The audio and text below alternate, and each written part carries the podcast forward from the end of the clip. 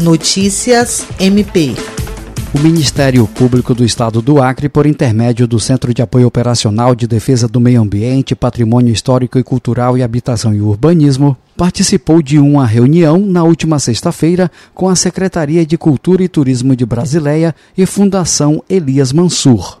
O encontro teve como intuito apresentar ao MPAC as articulações realizadas por aquela secretaria, além de tratar sobre a edição da legislação municipal para a defesa do patrimônio histórico e cultural de Brasileia. Atualmente, o município não tem nenhuma lei que trate sobre o tema, embora seja uma cidade de referência histórica na construção da região do Alto Acre.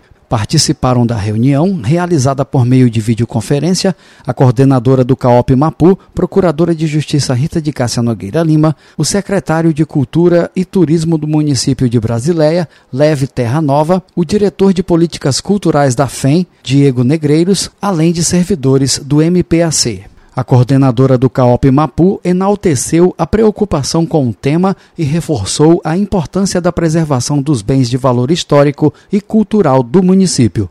Jean Oliveira, para a Agência de Notícias do Ministério Público do Estado do Acre.